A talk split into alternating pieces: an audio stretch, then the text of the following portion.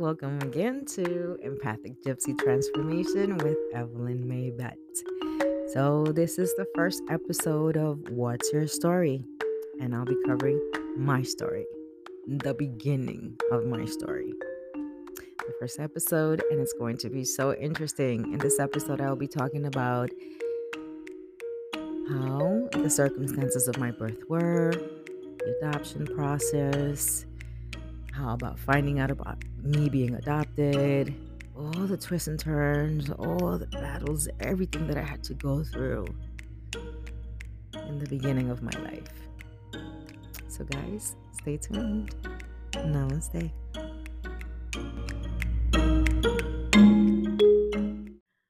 So, my story.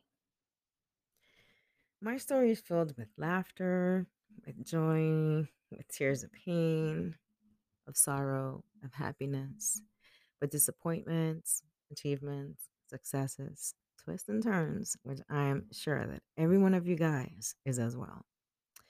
We will start from the beginning.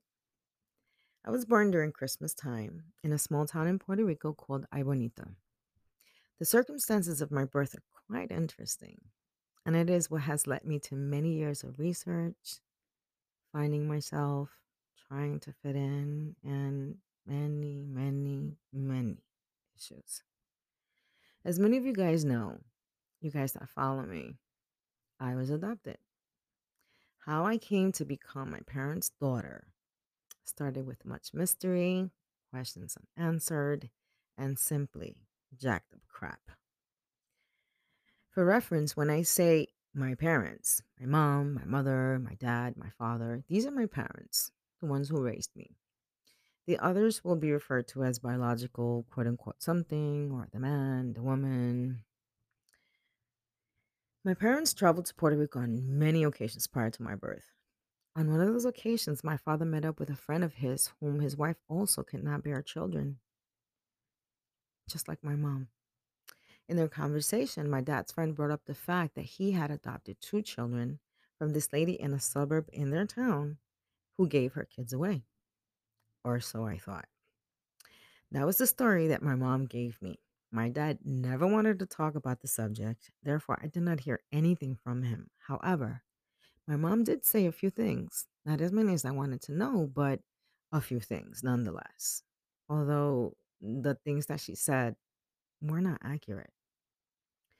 So my parents went to speak to this lady and they reached an agreement that as soon as she gave birth to me, she would contact my parents to come pick me up. They went back home to Brooklyn, New York, and it was a fiasco. Everyone was gung ho about this little baby that was going to be coming home. That was the beginning of many preparations. Everyone in the family was elated. However, before the preparations were all done, my mother received that most anticipated call. She traveled to Puerto Rico, and then my father followed suit. They went to where this lady lived with a lot of other children, and some of them were not even hers. Some of these children were from my biological father and his wife. Yes, his wife. There was some kind of an agreement made between these three adults that once my biological mother would give birth, she would give her kids up for adoption in order for her to live close to my biological father. Could you believe that? Mm, So my parents arrived at this place where all this craziness was occurring and they picked me up. What my mom failed to tell me was that I was sold. Yeah, sold. Of course, I have found many conflicting information along the way that was not what my mom had stated to me. The very few information that she did talk about. My dad never wanted to talk about the subject, as you guys know. and He was gung ho about me not even meeting my siblings, which I knew I had. I just did not know the vast amount there were. But I knew there were some, especially in our hometown. My parents went back home to Brooklyn, and the whole family was hysterical. They were filled with joy, and it was amazingly nice, warm, fun, loving time. They all went crazy over this little girl with curly hair that looked like Betty Boop, as my cousin so graciously named me. My cousin and I were talking about this subject the other day, and she said to me that all babies look like Yoda. And I was the only baby she had ever seen who did not look like Yoda. We died laughing at that statement. My cousin stated that I was the most beautiful baby she had ever seen and that I was wanted and loved very much. Everybody was crazy about me. Everyone doted on me. My mom had siblings from both her maternal and her paternal side. The ones that I was quote unquote raised with were obviously her maternal side. Out of all of them, there was just one aunt that I totally adored. And she loved me back too, quite a lot. Funny thing is that I have many memories as early as one years old. I remember many, many things from my early childhood. One of the things I remember vividly was this horse that I had gotten as a present for Christmas from my favorite aunt. she was as excited as I was to give me my present. I remember that vividly. My mother's siblings from her paternal side was, were as excited about my arrival as the other ones were as well. So my parents, they were not meant to have children. My mother could not bear any children, and I passionately believe that there was a reason for that. My parents were abusive in many ways. My dad was verbally and physically. My mom, she was abusive in every which way you can possibly think of. Of course, my dad was unaware of all the things my mom used to do. I never told him. Never. My mom was abusive mentally, physically, verbally, emotionally, uh, in ways that you might not even fathom. Yes, we had heard we have heard of plenty of horror stories of how children have been abused, and I can say that I was abused, just not to the extent of the abuse of some of the horrific stories I have heard of many children nowadays. However, one of the things my mom used to do that was really frightening to me was that she would beat the crap out of me, and once I started screaming and crying, she would shove me against the sofa with a knife in her hands, which she placed against my throat and screaming at me, uh, asking me, Are you going to shut up? Are you going to shut up? Obviously, who wouldn't shut up. This was terrifying. She did many, many things, but in all honesty, I don't blame my parents. I believe that they did the best they could with, with what they had. We can't give others what we don't have. And I believe that they were raised that way. And that's how they raised me. A lot of abuse went on, which will take me about five episodes to cover. However, life went on. My family, that was so elated and so excited for me to come home, changed as well, except for my favorite aunt. I have a cousin who came into the picture later, although she's older than me. But as soon as she arrived, she became the queen. Growing up, that cousin and I were awfully close, or so I thought. She was more than a cousin to me. She was like a sister to me in my heart. However, whenever anything happened, which most of the time it was her who did the certain things, I would get the blame for it. I would get the ass whooping, I would get the scolding, the punishment. It was all my fault, all the time. I became the black sheep of the family. I couldn't understand why my parents, besides the abuse, treated me as though I was unwanted, as if I were an obligation. I didn't know anything. I never had a connection with my parents. I never felt close to my parents. However, I didn't know I didn't know any better. I thought this was a normal thing. I had nothing to compare it to. We never sat down at the dinner table to have dinner together. We never sat in the living room to watch a movie or show together. I never even had a conversation with them beyond two or three sentences. But to me, this was a normal thing. We used to go to Puerto Rico on a regular basis, and I loved Puerto Rico. It was so not New York, if you know what I mean. In the States, or at least in New York, most of the time it's cold and you're locked up in your apartment. In Puerto Rico, it was totally different. We had a lot more freedom. We were able to be outside more. It was so nice. Therefore, I wanted to live in that paradise. I begged my mom for so long for us to move because she was the one who was the most time with me. My dad worked and my mom was a homemaker. I begged her for the longest time until she told me that if I wanted to move to Puerto Rico, I needed to learn Spanish all by myself, on my own. And this was not something that was unfamiliar to me because I was always alone. Always alone in my room playing with my toys or my dolls or whatever, singing, which I still do. It's one of my passions. But I was all by myself all the time, every time I was home. However, I took her up on that and I learned Spanish by reading the newspaper daily. I knew how to speak Spanish, therefore, it made it easier to put the words together, kind of figure out what the words were. I started to learn to read and write Spanish as well. I was ready to go. My parents bought some land and built a house in Puerto Rico, and then we left. When I got there, it was awesome because I had a lot of freedom. However, it was strange because there were not even any roads, sidewalks, or anything. Everything was dust and mud. It was horrendous. I mean, we didn't even have a phone. We didn't even have a phone line until about eight years after we moved to Puerto Rico. Well, however, I was elated because I had freedom and I had friends and I made a lot of friends. Growing up, I led a double life. And I have touched a bit about this in my vlog, some of the blogs that I have made.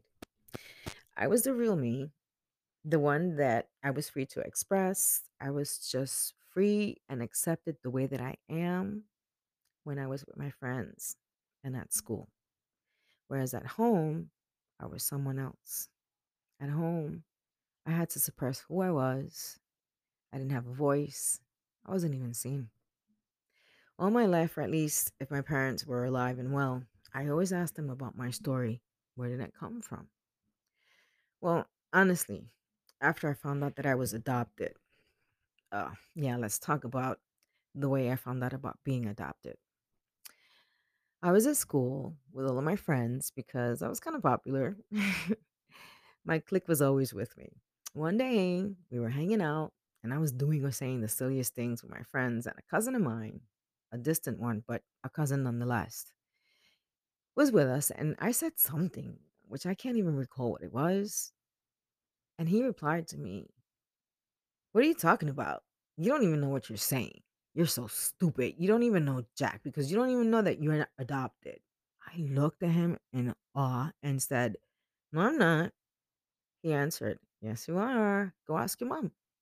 So I did. On my way to meet my mom, I was praying all the way before I got there. I was speaking to God and asking Him, Please, don't let this be true. This just can't be true. Please don't let it be true, God. So when I asked her, she hesitated and her eyes started to well up in tears. My whole world crumbled. It shattered into a million pieces. I looked at her with such disdain, and the only thing that came out of my mouth was, Why did you lie to me for all this time? Her answer was that she or they wanted to tell me when I was more mature, when I could understand. I mean, I was 11 years old when I found out. I flat out told her, You should have told me from the beginning. You should have never lied. Since that moment, it has been exceedingly difficult for me to process lies. If anyone lies, irrespective of how small the lie is, I cannot trust them after that. So for three months straight, I cried my eyes out every time I could or every time I was at home because in school, remember, I was a different person. Growing up, I never said a word about anything that happened at home to anyone, not even to my closest friends. And our teachers and my friends used to see me with welts all over my body, but they never asked a single question. They never said a single word, as is typical in many child abuse cases. So, a lot of things happened in between, and I grew up with being or feeling like a black sheep, like the outcast, and it made a whole lot of sense to me because I didn't belong in the family. After that, every time my mom would beat the crap out of me, I would always ask her, Why did you adopt me if you were going to do this to me? I have to say that there were many, many other issues and bits of information that I was unaware of in the quote unquote adopt- adoption part of the story. But let us fast forward a bunch of years. I was planning a trip to Jamaica, and as you guys know, you need a passport to go there from the States. I went to the DMV, the Motor Vehicle Department, or the Department of Motor Vehicle in New York, and I was there for hours. When I got to the window, I took out what I had for, for paperwork, which was my uh, baptismal certificate. And the lady at the window looked at me and asked me, What is that? I told her, It is my baptismal certificate. She laughed and said, What are you giving me that for? I replied that I was that that was what I had for my documents for the information regarding my birth. She asked me with the biggest sarcastic and cynical smile I had ever seen. Where's your birth certificate? I responded that I didn't have one because I was born in a house. She laughed hysterically at me and said, Everybody has a birth certificate. I told her I don't have one because I was born in a house. That was so hilarious to her that she was cracking up with her whole entire body. She said to me, Girl, just go get your birth certificate because that piece of paper you have is good for nothing. I responded with all the anger I had pent up at her, finding my pathetic situation quite hilarious. What do you mean this is no good? This is what I have used all my life, in school and everywhere else, including everywhere I have worked at. She replied, Girl, that is no good. Go rummage through your useless pieces of paper that you have and look for your birth certificate. Oof. On my way back home, I became livid. I entered my apartment extremely upset, and I mentioned to my parents that I couldn't go anywhere now because I don't have a birth certificate. My mom leaves the room where we were at for a minute and returns with a paper in her hands. She gives me this paper, and voila, there goes my birth certificate. There was one major factor in there. My surname was quite different to the surnames I had. There was a name of this man where the father's name is supposed to be that I did not recognize or know who this person was. My father graciously tore out the surname on the birth certificate. So I'm standing in this room, puzzled, with no idea as to what to think. I didn't even know what to ask. I mustered all up all the courage that I had, every ounce of anything and everything you can imagine I had left, and asked the question, What is this? My mom said, That's your birth certificate. As if, you know, she's just like nothing ever happened. I was in awe, to say the least. This is the part where they go on and on about the whole incident, explaining how I got that, how when I was born, they baptized me, and that's why I had their last names. They came to New York and they got me a social security number, and that was that. How back in the days, a baptismal certificate was a legal document and kind of took the place of a birth certificate. I looked at it and I asked them, Did it not cross your mind that this man could have possibly come here to New York and picked me up, taking me with him because I am legally his daughter? They didn't say a thing, not a single thing. I also asked them why had they not attempted to inscribe me when we were back in Puerto Rico, although I was nine at the time. But you know, the man that used to work there certainly must not have been there at, by the time. By that time, I know it would have known I was or where who I was or where I came from. How did it not occur to them to do this at the time? Or was it that they thought I would never need this document or even have found out about it? Long story short, there were no answers. Absolutely nothing was said. The only thing that my mom said was that when they went to register me, my, my biological father had done so already. Still to this day in Puerto Rico, when you have a child, you must register the child on your own. And then you must go to the Social Security office and get a Social Security number for the child once you get the birth certificate. It's not like here in the States or in New York where you give birth to a child in the hospital, they take care of all this stuff. In Puerto Rico, you must do it yourself. So their excuse was that they could not inscribe me because the town where where, I was born in at the time was not that populated and everyone knew everyone. So the day that my dad went to register me, the gentleman that worked at the office told him that he could not do it. And the reason for that was that my biological father had already registered me. It was a small town. Everybody knew any, everything and anything. And that is the reason why I didn't have a birth certificate. Many years later, I'm back in Puerto Rico because my mom have left to go back home after many years of living with me because my dad had passed. At this point in my life, my mom was still alive and she was at the end stages of Alzheimer's disease. I had a car and was driving around without a license, which is typical over there because over there, everybody drives their cars for years and years without a license until they get lots of tickets or they get their vehicles taken away from them, which forces them to get a driver's license. I knew that I had this issue with my birth certificate. So I went to an attorney and explained to him all about the issues that I had regarding my birth certificate. He looked at me straight in the eye and he, very matter of fact, said to me, You must take your legal surname. I looked at him like he had three heads and responded with a, No, I will not. I refuse to do that. So he asked me, Are your biological parents alive? I replied, No. He went on and stated, Okay, so your parents were married, which would definitely help. However, your dad passed and your mom has Alzheimer's. And will I be able to appear in court and give a statement as to the circumstances of your birth and your upbringing? Am I correct? I nodded yes. And he tells me these dreaded words You must take your legal surname because at this point, there would have to be an adoption, and there is no one available in order to legally adopt you. That was one of the worst days of my life, to say the least. He draws up this affidavit and asks me to go to the governmental offices to obtain the documentation needed for, you know, my driver's license. And on my way, he wishes me luck. I went to the demogra- demographic registry place with the affidavit and an ID with my current surnames because in the affidavit it explained that I was the same person and it seemed like it was nothing new to them. It was like a con- it was common. They did give me my birth certificate, and when I had that in my hands, I just wanted to tear it into a million pieces. I proceeded to go to the Social Security office to change my name and my Social Security number. Again, the lady that took care of me acted as if this was a normal thing.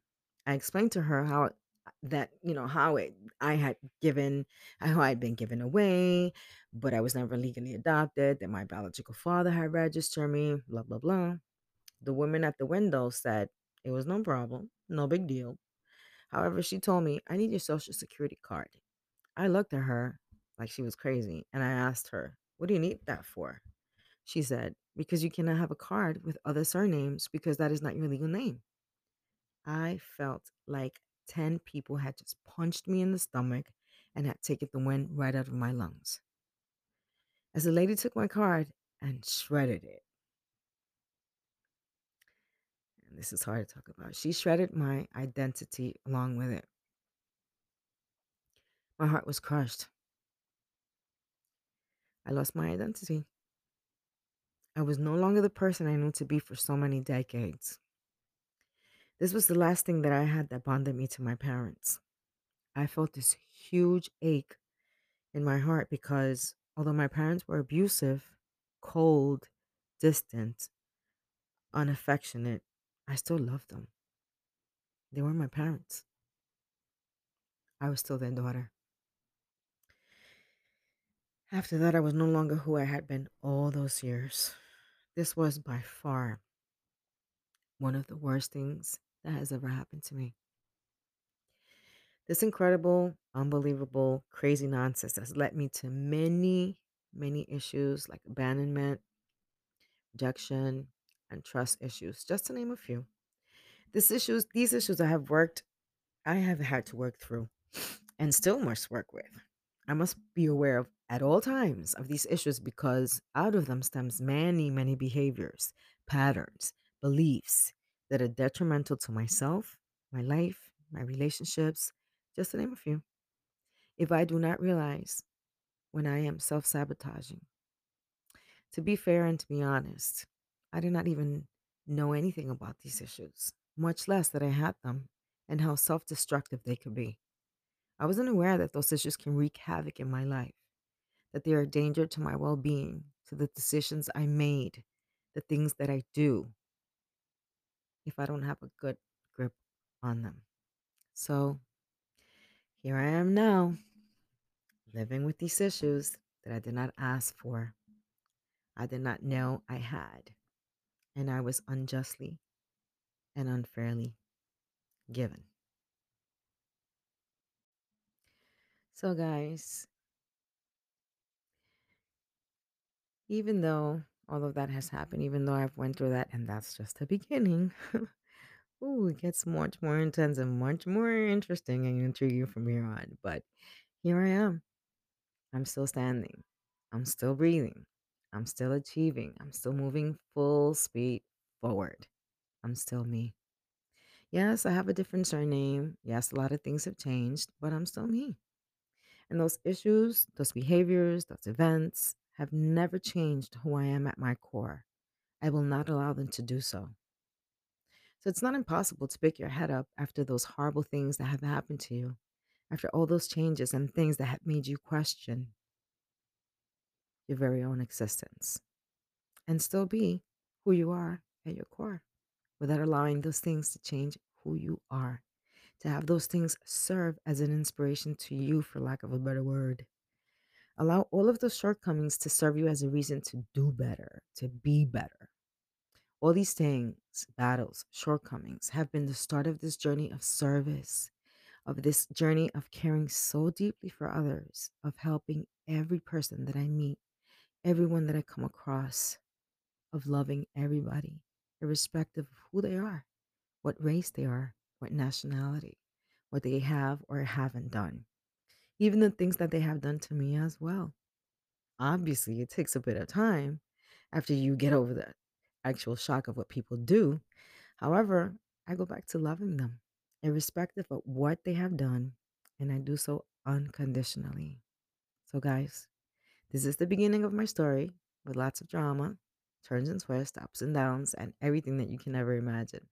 But this has solidified who I am, the empath in me, which kind of made sense when I found out that I was one. So, guys, I learned that loving is the only way. Love is the only thing. Love conquers all. And we're here on this planet to love each other, to help each other, to serve each other. And that's exactly what I'm doing. And that's exactly what my life purpose is and will always be until the day I take my last breath. I thank you very much for your precious time. I thank you for tuning in. I thank you for listening to the beginning of my story. I'm really grateful that you took the time out. I know how much that mean how much it means to you and I want to let you know that it means the whole world to me. Thank you. I hope that whatever I have said and whatever experience I have had and how I have overcome certain things may lead or may give you, serve you as a source of inspiration, as a source of strength, of knowledge as to what to do, what not to do, or even on how you can overcome all of those battles that we all struggle with. As always, love, peace, joy, and light. Namaste.